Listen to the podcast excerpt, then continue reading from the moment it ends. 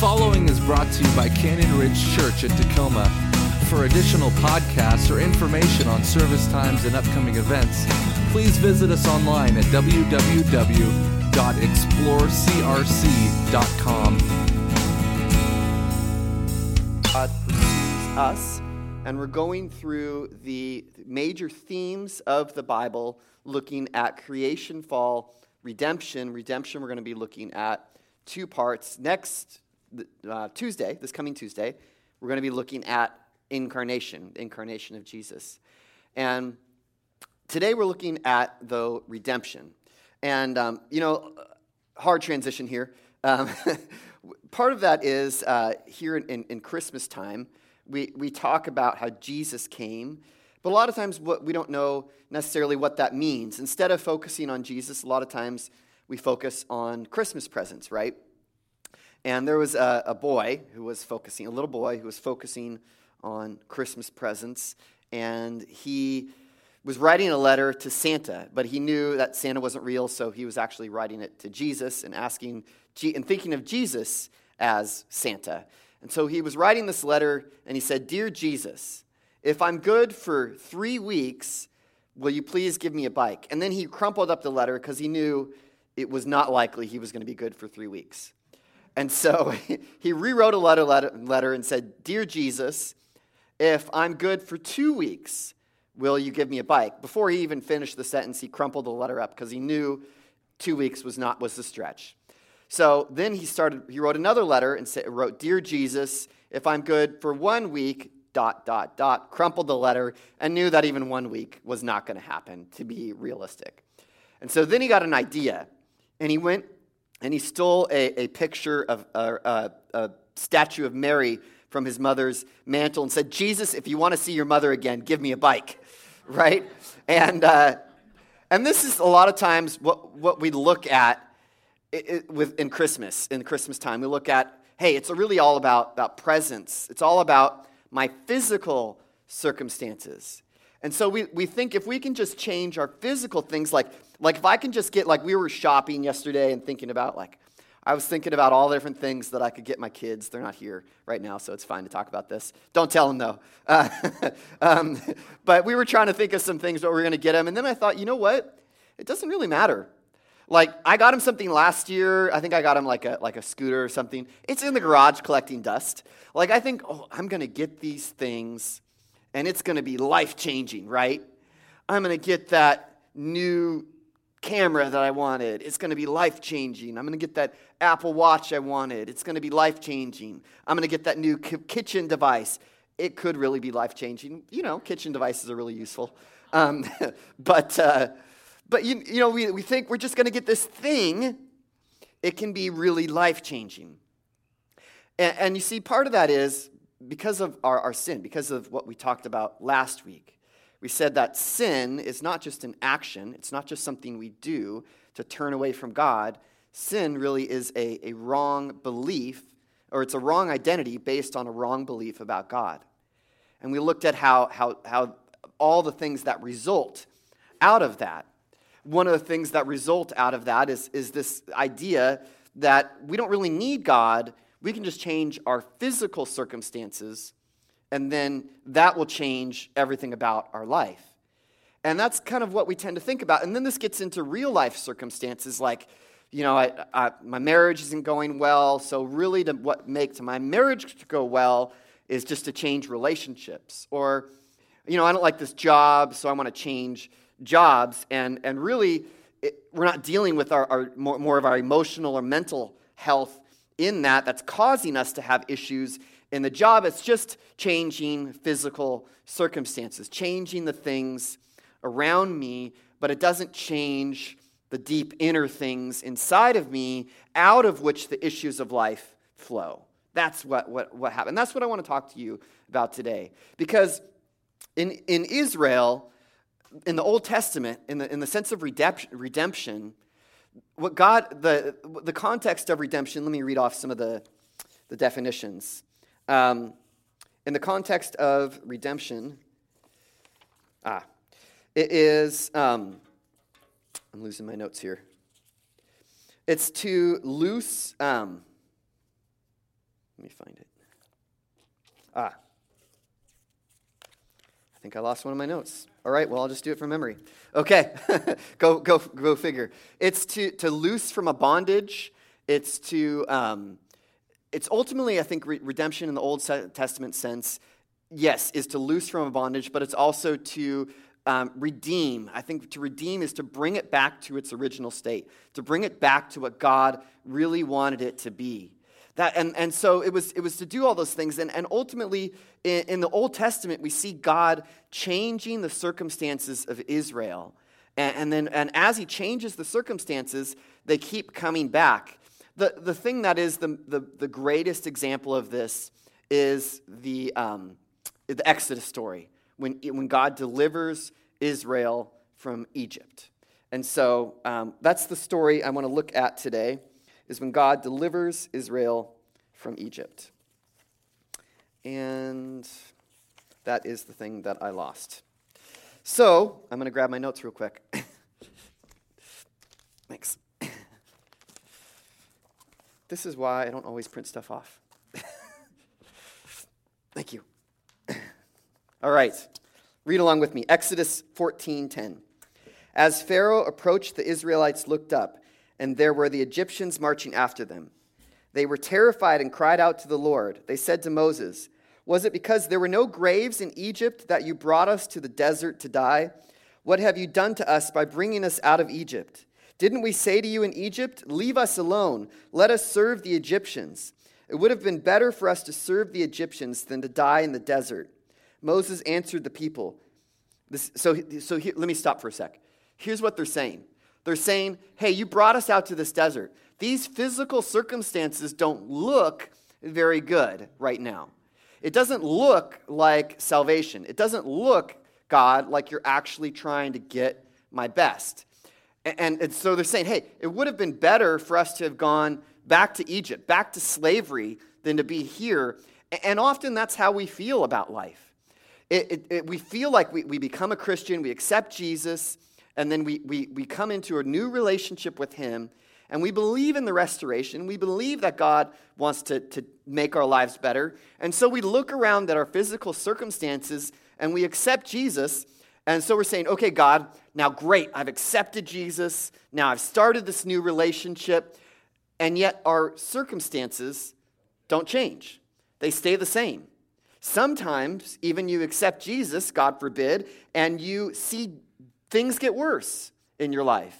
And you're like, this doesn't match what I thought having following Jesus was supposed to look like. And so what, what's going on here? And so this is the mentality that they have.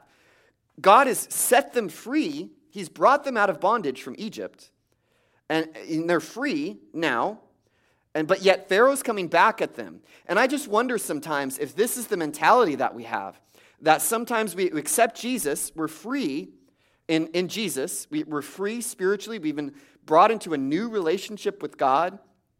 But yet, when that happens, oftentimes, that's when, when the enemy tries to attack you because he wants you back. He wants you back in the ways that you used to behave in. He wants you back in addiction. He wants you back in, in uh, drunkenness. He wants you back in, in always seeking after power and always seeking after money. And so when we, when we, we, we are set free in Jesus, there's a lot of times where, where we'll, we won't experience that fully because God has to work a redemption inside of us.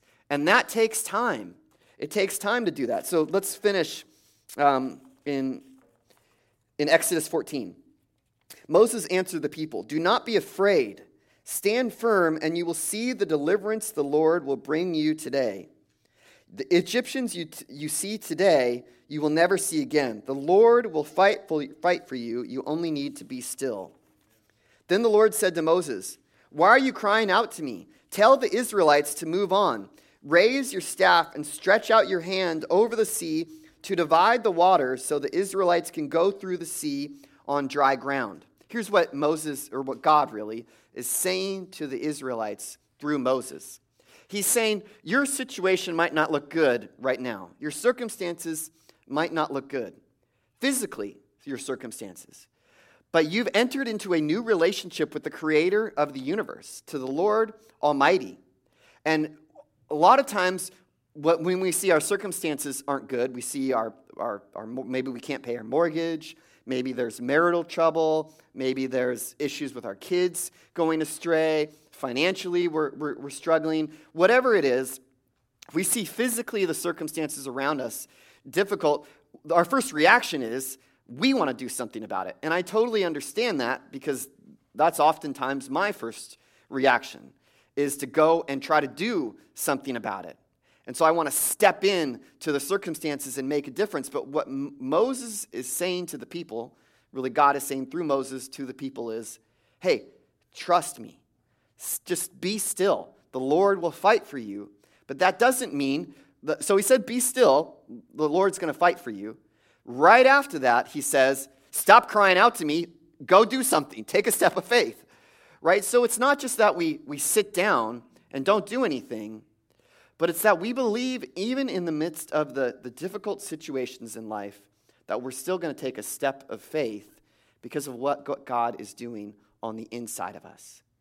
And, and throughout the Old Testament, we see that, that, you know, what's paradigmatic or what's the great example of redemption in the Old Testament is, is God taking Israel out of Egypt. And, and while that's, you know, we see that, and that's a great story to keep going back to, the pattern we see in the Old Testament is God continually changing the physical circumstances of Israel. Here's Israel, these people that God has raised up from Abraham. He, he promised Abraham that through all nations, you will be, your offspring will, will be a blessing to the world, that all nations will be blessed because of you. And, and he takes this nation, Israel, that is the offspring of Abraham, and he says, Hey, this nation I'm going to use, and I'm going to focus on this, this nation, and they are going to be a light to all the other nations. They're going to be a priesthood to all the other nations. They're going to show the world what it means to be the people of God. And, and, and so they think in their mind, physical circumstances. That means my kingdom. That means we're going to have the kingdom of Israel. We're going to have all this, this great stuff. And, and everybody's going to look to us and as, as an example because we have all this great stuff and they're going to be, we want to be like you. That's not what God meant at all. God is trying to say, no, it's not about you getting this great kingdom. It's about you being a light to the nations by serving them, by witnessing to them, by showing them what it means to have real shalom Real shalom, real peace is real peace, first of all, with me. It's not real peace. It's not real, because we equate comfort with peace, right?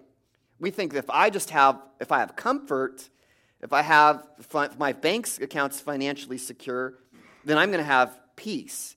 We equate comfort with peace. We don't equate, a lot of times, chaos and, and difficulty in our situation with peace. In spite, and even in spite of that, God says you can have a peace that surpasses understanding. So even when your situation's in chaos, your circumstances are in chaos, I don't want to say situation too much. My wife will talk to me afterward. Um, you don't want to say that. Um, so even if you have that, you can still have a peace. So people are going to look at you and they say, I don't understand how you can have peace given the physical circumstances that you're in right now.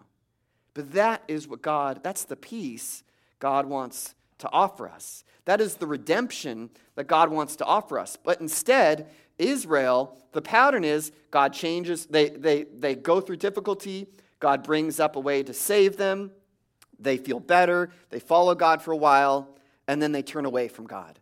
And, and, and this is something where it's, we see time and time again through the Old Testament that God is trying to bring the shalom, trying to, to help these people experience wholeness, to then bring wholeness, to bring completeness to the world. But time and time again, Israel fails, and they don't get it right. But what we see in, in the Bible is we see um, that what God wants to do instead is he wants to, to help, because we see that there's, even though Israel failed, we do see signs of Israel, or people in Israel, getting it and, and following God and doing what's right. And so in Hebrews 11, it, it talks about, it's called the Hall of, of Faith, or the Hall of, of Fame. It's, it's the, all the people in the Old Testament who, who get it. And the thing about this, though, is, is that all of these people are complicated people, just like me, just like you. You see, Noah, who God used powerfully to help basically save the human race, was also a drunkard. God used Abraham and said, All the nations will be blessed through you. But Abraham was a liar. God used Moses, and, and he brought, used Moses to powerfully bring the Israelites out of Egypt. But Moses was a murderer. God powerfully used David, and, and David was a king over Israel and really cemented their, idea, their place as a, as a nation, their identity as a nation, their identity as the people of God. And he wrote all like the book of Psalms. And, and David was such a powerful figure, but David was also a murderer and adulterer. You see, God can use complicated people. So if you believe that your life is too complicated or that your sin is too great or that your, li- that your life is too far gone and God can't use you, I want you to know that you are in a great place because God uses complicated people to make a difference in the world, and He can use you if you would just make yourself available to Him in faith that He could use you to make a difference in this world. Because that really is what makes the difference is faith. Hebrews 11:1 says that faith is the substance of things hoped for, the evidence of things not seen. In other words, faith is that thing that you believe something and so you take a step. It's the evidence of things not seen. You, you believe in God, and so you're going to act in accordance with what you believe. That is faith. And faith is the catalyst for redemption in your life. Faith is, is what is going to be the seed that's going to lead to true redemption in your life. But see, the, the modern day, so, so there's kind of a, a two, two different ways right? We've talked about God, redemption, just changing God's physical circumstances versus, versus God change, spiritual redemption, God changing us in our heart and in our faith to then add, have, have that be a catalyst to change our life. But see, the modern day equivalent of what, what, of what Israel was thinking when they came out of Egypt, because they were just thinking if I change my physical circumstances, then, uh, then I'll be okay. The modern equivalent of that is, is called secular humanism. It's secular in the sense that you don't need God. It's humanism in the sense that there is a belief in humanism that um, if you are, are, if you, a belief in humanism that ultimately the, the human race is, has the power to be able to overcome all of our obstacles and to make a difference. It's, it's a belief hey, we don't need God to describe how the world came to be. We don't need God for morality. All we need really is, is just humans and to follow humanity, and, and we'll be able to make a difference in the world. Underlying that belief really is the sense that, hey, humanity generally, there's some bad apples, right? You know, there's some bad apples around there, but generally, humanity is good. And what we see as a result of this are, are so many things. This came about in the 1700s. So we've now been over 300 years of this type of thinking. And a lot of what we see in our nation today is as a result of the secular humanist thought. So, you know, a lot of the things with identity politics and, you know, with, with you can't judge me because if we, bring, we take God out of the picture, there's no objective standard. There's no standard by which we can judge each other. So whatever you do, that if it, as long as it doesn't hurt me, then it's okay. And so we can't judge each other based on anything. And so we start being able to kind of become looser and looser with what we accept as tolerable because you know there's no really moral standard for us to judge each other by. Also, what we see is, is we begin to equate our actions with our identity. And so what I do is who I am. And so you can't judge me because I was born this way. And then we begin to see that, you know, we can't, we can't, we can't judge people by how, by how they, they are. And so this is like what I talked about last week. Now we have people with species identity disorder where they, they think they were born a cat and we can't say anything about that. And they've lost their humanity and they've, and they've lost ultimately the image of God who they were, pat, were meant to pattern their life after because of this. But one of the things that we see as a result of this is that we begin to think that everybody is good. And so if we just give them the right physical stuff, if we just give them the right resources, or if people just had the right opportunities, then they would, they would prove themselves that they are really good. And, and the, what I, so, what I've seen in the nonprofit world is hey, if, if somebody is going through, um, like they've gone through some kind of financial struggle, or they're experiencing homelessness, or they're going through drug addiction, all they really need is just we need to give them a house, we need to give them a job, we need to give them a car. And, and once we give them those things, then they're going to be fine. And what I see time and time again is, is the government, the nonprofit world, throwing money at people, throwing money, throwing money, throwing money. And yet we don't see real transformation in people's lives because you can have a house and still be a broken person.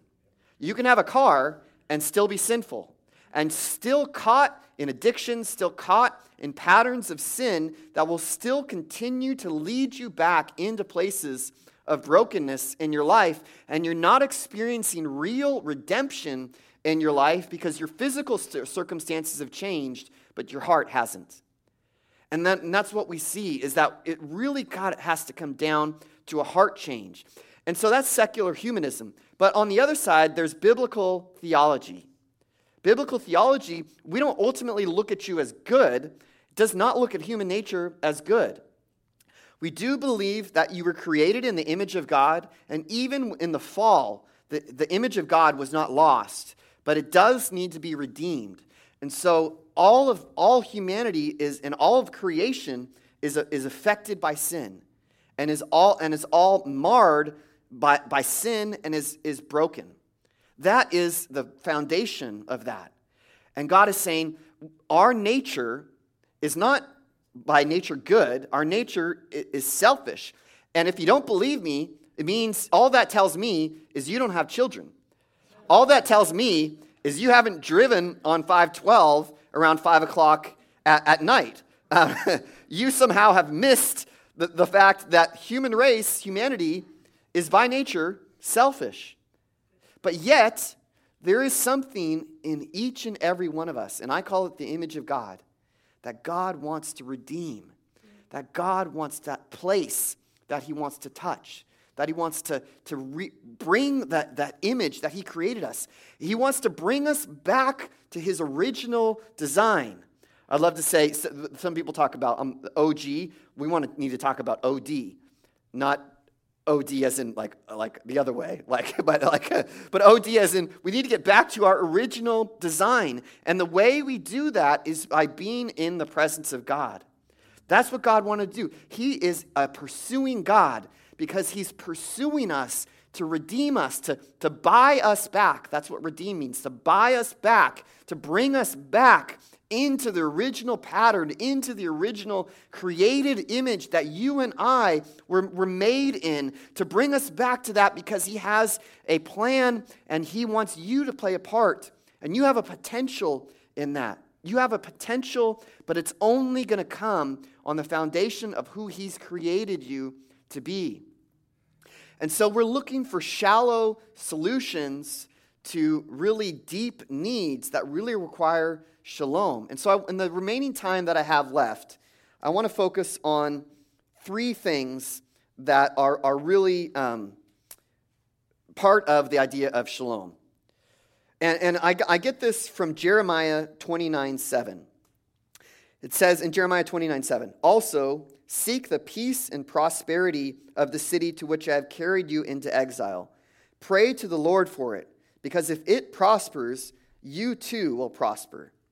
See, that's, that's, that word is also seek the shalom of the city. It's really not the peace and prosperity, it's only one word in the Hebrew. And that one word is, is the word shalom. Seek the shalom of the city, for if it has shalom, then you will have shalom too. You will have completeness, wholeness, the thing that that video described.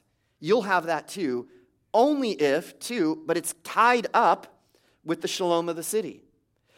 And so I want to look at what does it mean to, to practically live out shalom in our lives.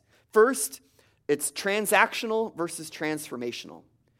You guys know transaction. A transaction is if, if I went to the store and I bought something, it's because I had, you know, I went to the, the gas station, um, t- confession time for me, because I wanted to buy a pumpkin spice latte at the gas station. I know, don't judge me. I really like the gas station hot chocolate. It's cheap. You know, every now and then, I'm just going to treat myself. Don't judge me here. I can just, I'll, if, I, if you judge me, I'll, I'll pray to the Holy Spirit and He'll bring something out and I'll say it, call it out right here on the thing. I like my gas station hot chocolate every now and then. Okay?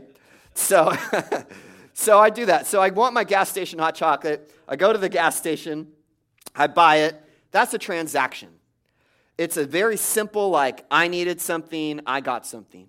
You take it another way, in terms of care, transactional care is hey, my child fell down, skinned their knee, I put a band aid on it, we're all good. There can be transactional relationships. And this is the sense that as, as I'm just I'm, I'm just giving you what you need, you're giving me what I need, we're all good. And so much this is it becomes short-term relief oriented solutions to really deep developmental problems. Let me explain that a little bit. Short term, relief oriented solutions. Oftentimes, when we look at the circumstances of our life, kind of in this, this idea that redemption is physical circumstances, you know, that's bringing us out of bondage, we just say, well, okay, I want, I, this job's not working for me, I need a new job. But yet we don't deal with the underlying emotional, mental health issues that are leading us into places where, you know, the job's not working. Or take, for instance, we, we want to, this relationship's not working, so I'm going to jump into this relationship, but yet I'm not sure how this person is, uh, if, they're really good for me, and, and I'm kind of hurt from my last relationship, but I'm feeling lonely, so I'm just going to jump into a new relationship. This is transactional pro- solutions to deep developmental problems. See, you can keep going from physical circumstance to physical circumstance, from job to job, relationship to relationship, from community to community, moving around, and yet you're not dealing with the deep inner stuff that is causing you a lot of these issues. Like I said, out of the, out of the heart flow a lot of the issues of life. And so you're, you're because, and we don't want to do that oftentimes because transformational solutions, the deep developmental solutions, take time. It takes a lot of time. It takes a lot of reflection. It takes a lot of connecting with, with God, connecting with others, counsel, people around us, give telling us. It takes a lot of time, and we don't want to take the time to really focus on that. And so we just settle for transactional solutions in our life, and then it leads us to places where it doesn't feel right for us, but that's because we never knew what was right for us in the first place when we accepted the opportunity. And so we constantly in places and we never live up to our potential because we don't know who we are because we're constantly settling for transactional solutions to our life. My heart is that you, that people, that us, you and I, would begin to stop sometimes and begin to say, what are some transformational solutions? How can I begin to do the deep inner work inside me that will lead me to make the right choices in my life? See, we've got to settle, we've got to start opting for transformational, not transactional solutions. The second thing is often we opt for material solutions where really what we need is holistic solutions. See, the, the, uh, the concept of shalom is that, that there's four relationships that are, are meant to be in harmony. There's our relationship with God, our relationship with ourselves, so that's knowing our identity in, in Jesus, which we're going to be doing a series on our identity in Jesus starting in January, um, our relationship with others, and then our relationship with creation. And shalom is that all of those things are working well together. We, we are at peace with God through Jesus, and we're, we're growing in our relationship with Jesus. We, because of that relationship, we know who we are, we know our identity. Because, of, we know, because we have peace with God and peace with ourselves, peace in our heart, it's not conflict between what we're doing and who we are, we can now have peace with others. It begins to flow out out of that into peace with other people. and finally into peace of all creation. That's what God originally had in the Garden of Eden.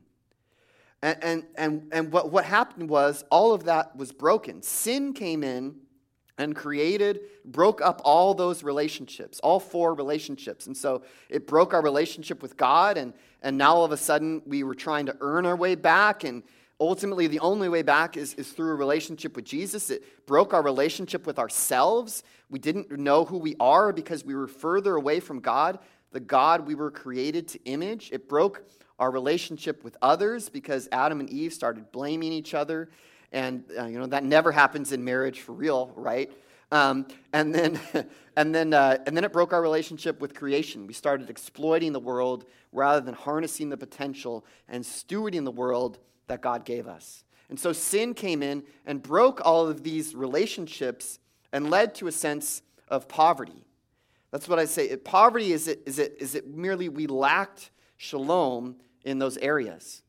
We, we didn't have that. And so oftentimes the way this practically comes is um, we, we diagnose problems as material when really it was holistic. They, the, really, things are broken and need to be made complete, need to be made whole, holistic solutions. So it reduces solutions down to one aspect of our being because of sin. So, take for instance, um, a, a traditional thing churches have a deacons fund. So you take a deacons fund, somebody who's in financial trouble comes to the church and asks for money from the church. And so the church, uh, you know, they have some deacons who come together and, and figure out, hey, how can we give money to this person to help them do better? And uh, so they try to figure out some things. Well, maybe we have to ha- get like a, we need to get a, um, a, a some statement from them showing that they're financial trouble, like a utility bill, or we need to get like a reference from them, or, or maybe we set some guidelines like we only give to the same person twice and then never again, or we won't pay for the same thing two months in a row. And so we set some guidelines and we figure some things out.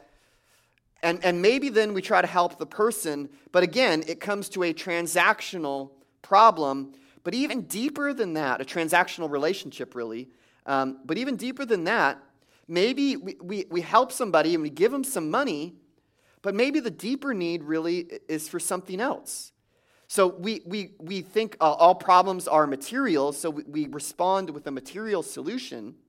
But maybe there's a woman who comes to us and need gro- needs groceries, but her deeper issue is domestic violence at home.